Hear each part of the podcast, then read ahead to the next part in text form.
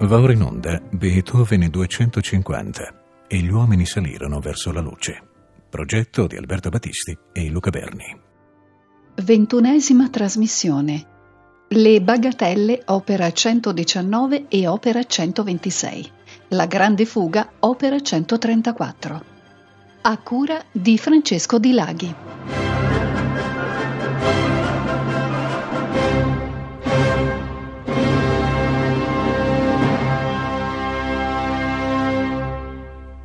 La trasmissione di oggi siamo dunque arrivati davvero alla fine di questo nostro lungo viaggio attraverso quello che può essere considerato uno dei vertici della musica occidentale e vorrei dire uno dei vertici della nostra cultura court. Dopo la sonata opera 111, l'ultima delle 32, e dopo il grande edificio delle variazioni su un valzer di Diabelli, opera 120, Beethoven non ha ancora detto la sua ultima parola relativamente al pianoforte, lo strumento con il quale si affermò anche come esecutore prima che la sordità gli impedisse definitivamente di esibirsi. Ed è davvero sorprendente pensare come tutte le grandi composizioni degli ultimi anni siano state concepite da un musicista quasi completamente sordo, cioè in una dimensione quasi ideale, astratta, ehm, quasi esclusivamente mentale, non supportata dalla reale verifica nella concretezza dei suoni reali.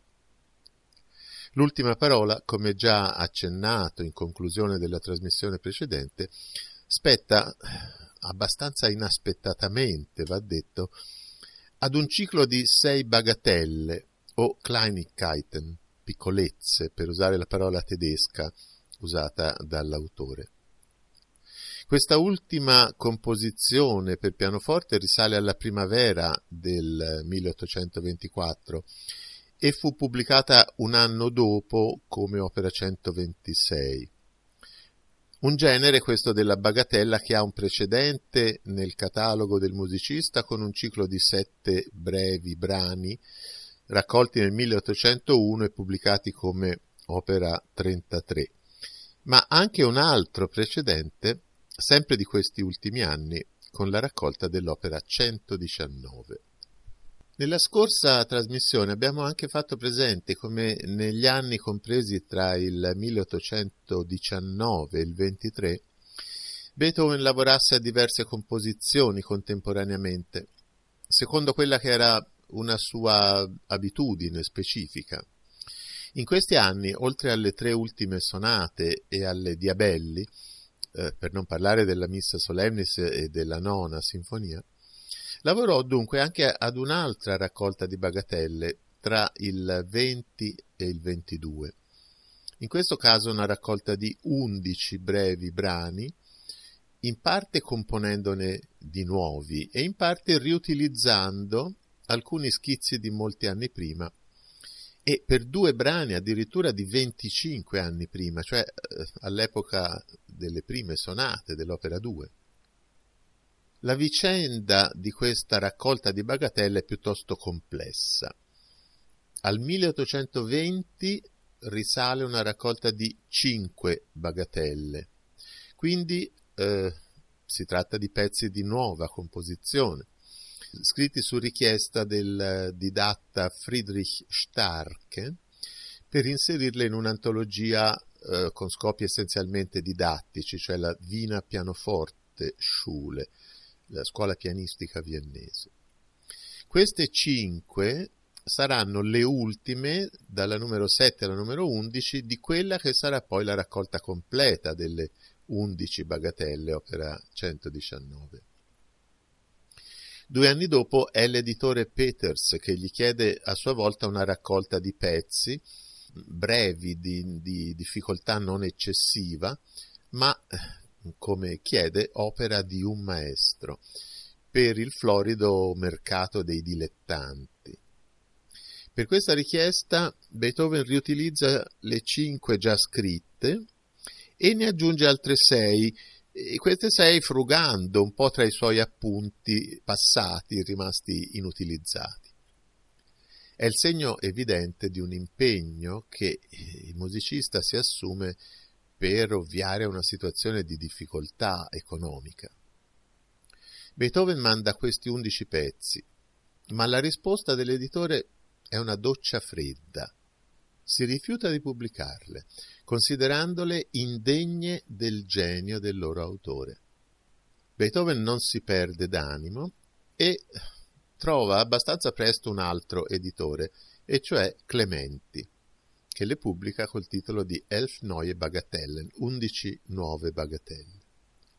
Si tratta di pezzi molto diversi tra loro per, per qualità, per modelli formali e, e per dimensioni, nei quali è anche molto evidente la distanza stilistica tra eh, brani composti in momenti così lontani fra loro, sia pur rielaborati per l'occasione.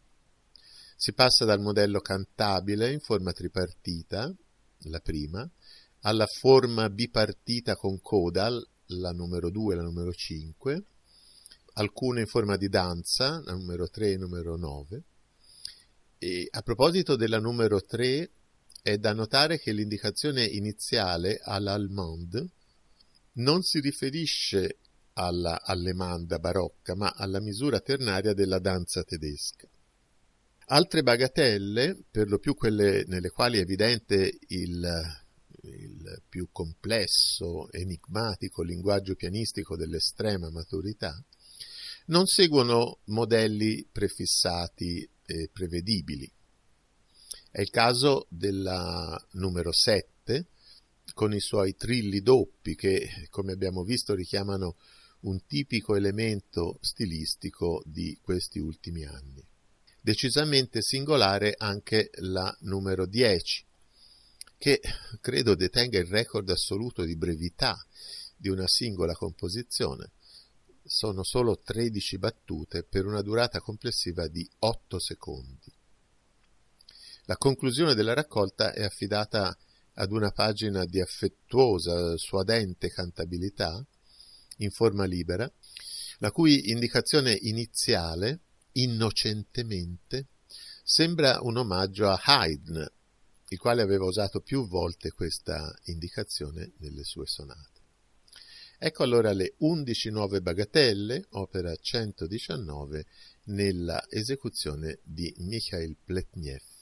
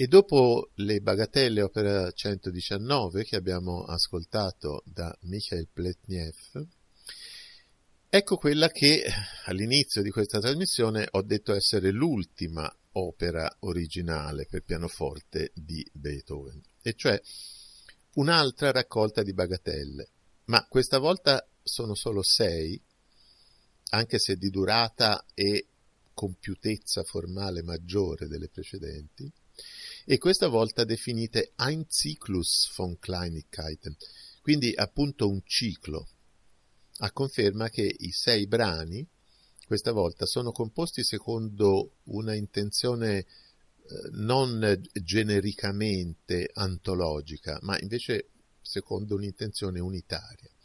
E con ogni probabilità sono composti in uno stesso momento, cioè senza ricorrere a eh, lavori di epoche precedenti come abbiamo visto nella precedente raccolta.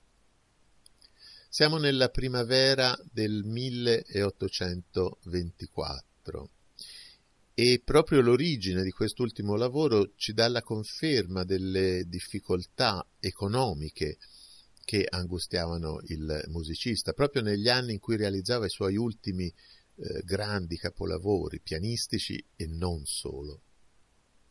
Il famoso patto di alcuni aristocratici viennesi capeggiati dall'arciduca Rodolfo per tutta una serie di motivi si era ben presto fortemente ridimensionato e Beethoven doveva vedersela con gli editori per cercare di vendere più possibile e alle migliori condizioni possibili.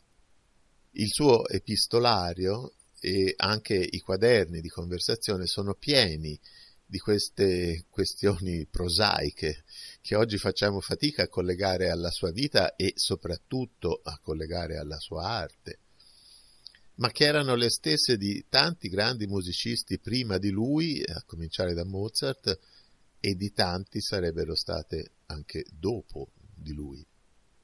Nel 1822 Beethoven deve dunque chiedere un sostanzioso prestito al fratello Johann, al quale, invece di restituire denaro, il musicista cede una cospicua serie di composizioni, tre raccolte di lieder, l'ouverture opera 124 la consacrazione della casa fra l'altro l'inizio di quest'ultima è ben nota ai nostri ascoltatori perché è la sigla di tutto il progetto beethoveniano di Rete Toscana Classica e appunto cede al fratello anche queste bagatelle. Finita la grande partitura della nona sinfonia, Beethoven si mette dunque al lavoro con particolare impegno e forse anche scottato dal duro giudizio dell'editore Peters sulla precedente raccolta, giudizio duro ma non forse del tutto immotivato, scrive ex novo questi sei pezzi che, come si diceva, pensa di organizzare secondo un certo criterio di organicità, cioè come un ciclo. L'idea di organicità si manifesta soprattutto nella relazione che collega eh, le tonalità dei sei pezzi, una relazione che abbiamo più volte eh, ricordato in Beethoven e che è molto praticata anche da Schubert, e cioè la relazione dell'intervallo di terza discendente. Si parte dunque con la prima in Sol maggiore, in Sol minore con la seconda, per scendere a Mi bemolle maggiore, a Si, di nuovo a Sol con la quinta e di nuovo scendendo a Mi bemolle maggiore con l'ultima. E a ben pensarci, eh, proprio con questo addio al pianoforte, un lavoro minore eh, se confrontato con le ultime grandi realizzazioni, ma per il quale lo stesso autore espresse una compiaciuta soddisfazione, sembra aprirsi una porta verso un'idea, quella del ciclo di brevi composizioni pianistiche o della ghirlanda, per usare un termine caro a Schumann, idea che avrebbe avuto molto sviluppo nel corso del secolo.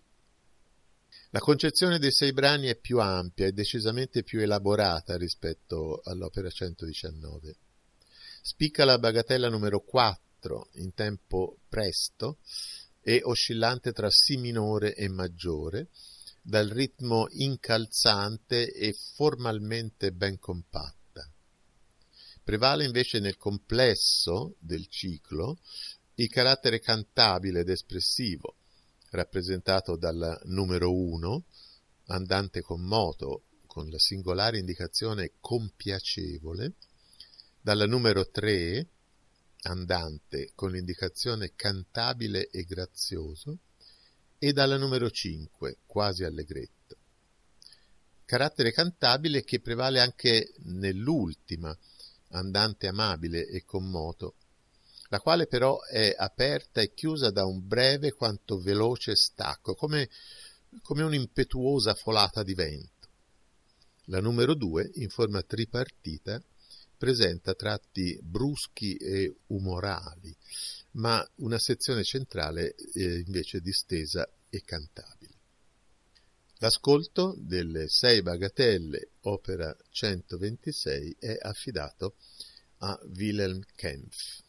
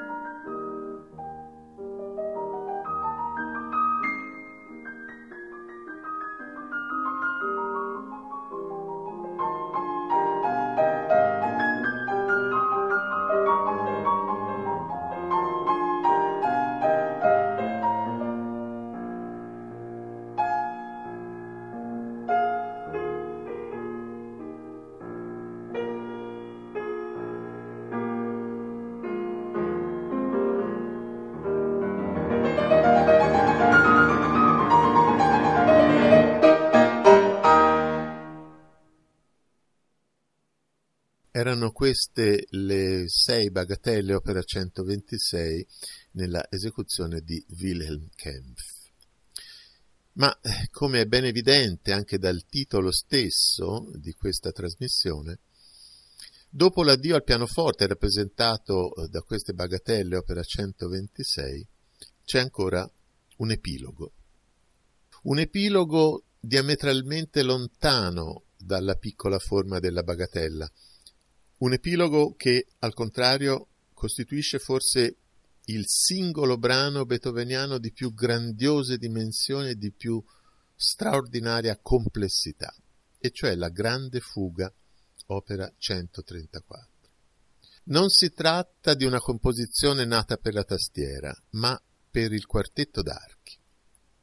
Genere cameristico, quest'ultimo che più di ogni altro ha raggiunto eh, straordinari vertici di qualità e di complessità negli ultimi anni di vita di Beethoven.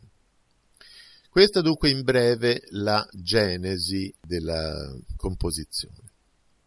Il quartetto per archi in Si bemolle opera 130 è il terzo composto per rispondere alla commissione del principe Galitzin.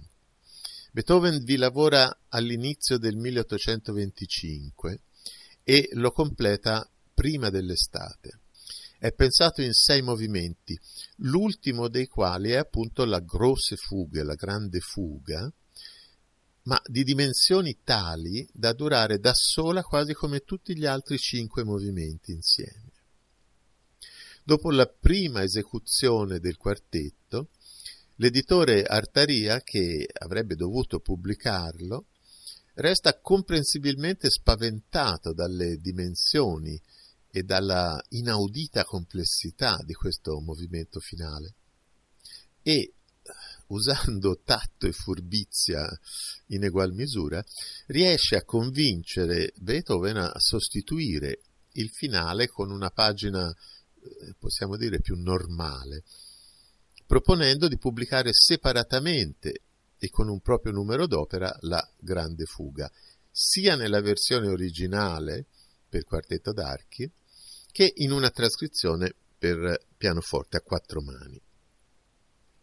Beethoven accetta, ma affida la trascrizione ad un suo allievo, Anton Halm. Il risultato però non lo soddisfa e quindi provvede lui stesso a rivedere questa trascrizione pianistica, la quale appunto viene pubblicata come opera 134 con dedica ancora una volta all'arciduca Rodolfo. La pubblicazione esce nel maggio 1827, ma Beethoven non la poté vedere perché era morto da due mesi, il 26 marzo.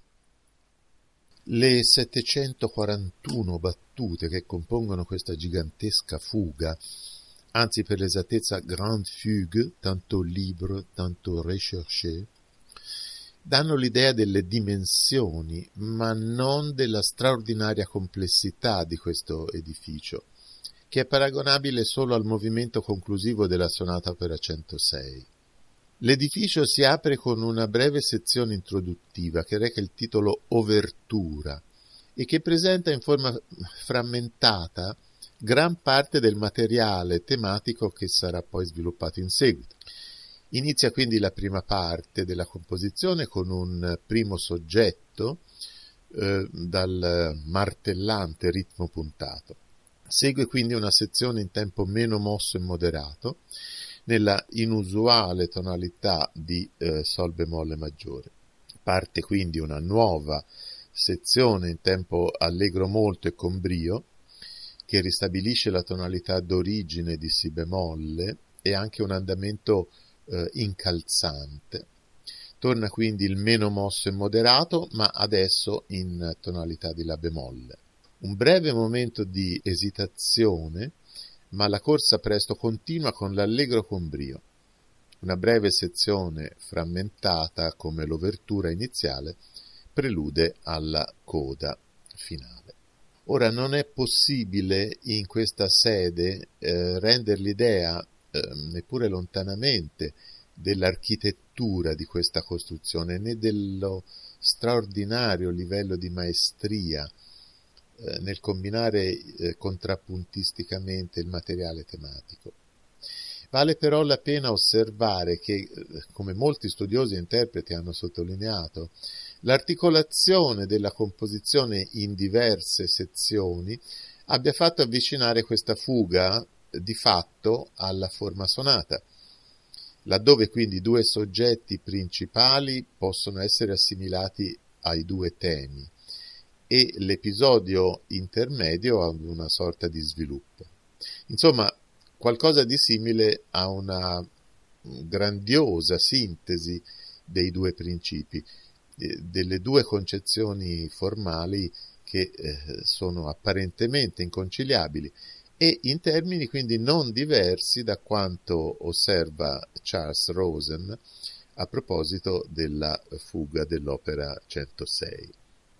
Un monumento, o meglio un misterioso, ingombrante oggetto, un UFO disperatamente, violentemente dissonante, che ha disorientato, per non dire scandalizzato, i contemporanei, fino al punto di essere considerata questa grande fuga da qualcuno la prova di una pretesa infermità mentale dell'ultimo Beethoven. E se la profezia di Beethoven a proposito della sonata opera 106 era che sarebbero passati 50 anni prima che si potesse capirla, oltre che eseguirla, per la grande fuga sarebbe dovuto passare ancora più tempo prima che questa gigantesca costruzione sonora cominciasse ad attrarre eh, come un potente magnete e a conquistare i maggiori musicisti del Novecento.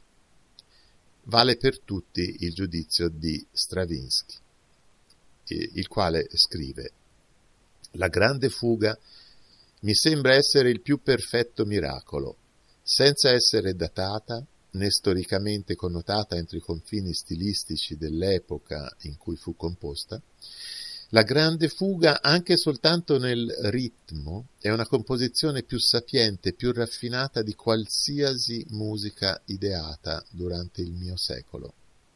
Musica contemporanea, che rimarrà contemporanea per sempre. Così Stravinsky. E vorrei ancora ricordare prima di passare all'ascolto, le parole di uno dei nostri maggiori musicologi del secolo scorso, eh, Massimo Mila. Straordinaria avventura intellettuale di un artista giunto a tanta altezza da poter contemplare come un Dio passato e futuro. Ecco allora per l'ascolto della grande fuga in Si bemolle, nella trascrizione originale dell'autore per pianoforte a quattro mani eh, l'esecuzione dei pianisti Jörg Demus e Norman Schettler.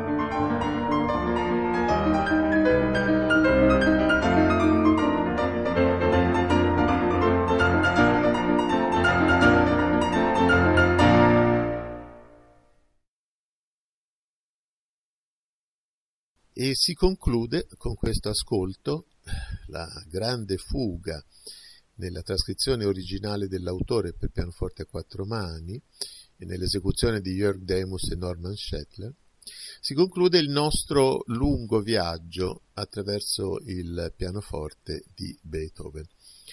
Un viaggio iniziato con i precoci, anche geniali cimenti di un bambino, ancora ben eh, connessi con la civiltà europea del Settecento, e concluso 40 anni dopo con una musica che non ha alcun parametro di riferimento con il linguaggio degli anni venti dell'Ottocento.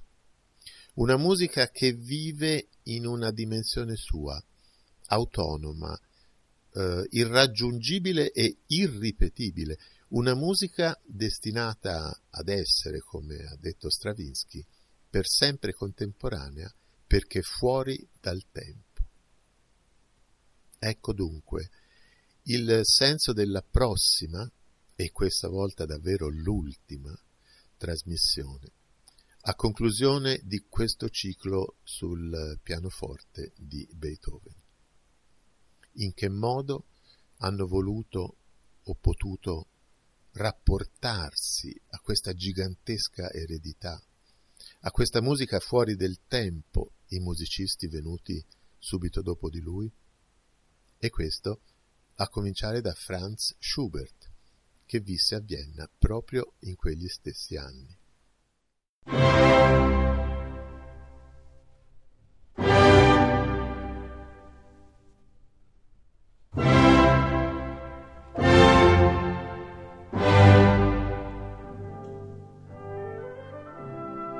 Abbiamo trasmesso Beethoven 250 e gli uomini salirono verso la luce. Progetto di Alberto Battisti e Luca Berni. Ventunesima trasmissione. Le bagatelle opera 119 e opera 126. La grande fuga opera 134. A cura di Francesco Di Laghi.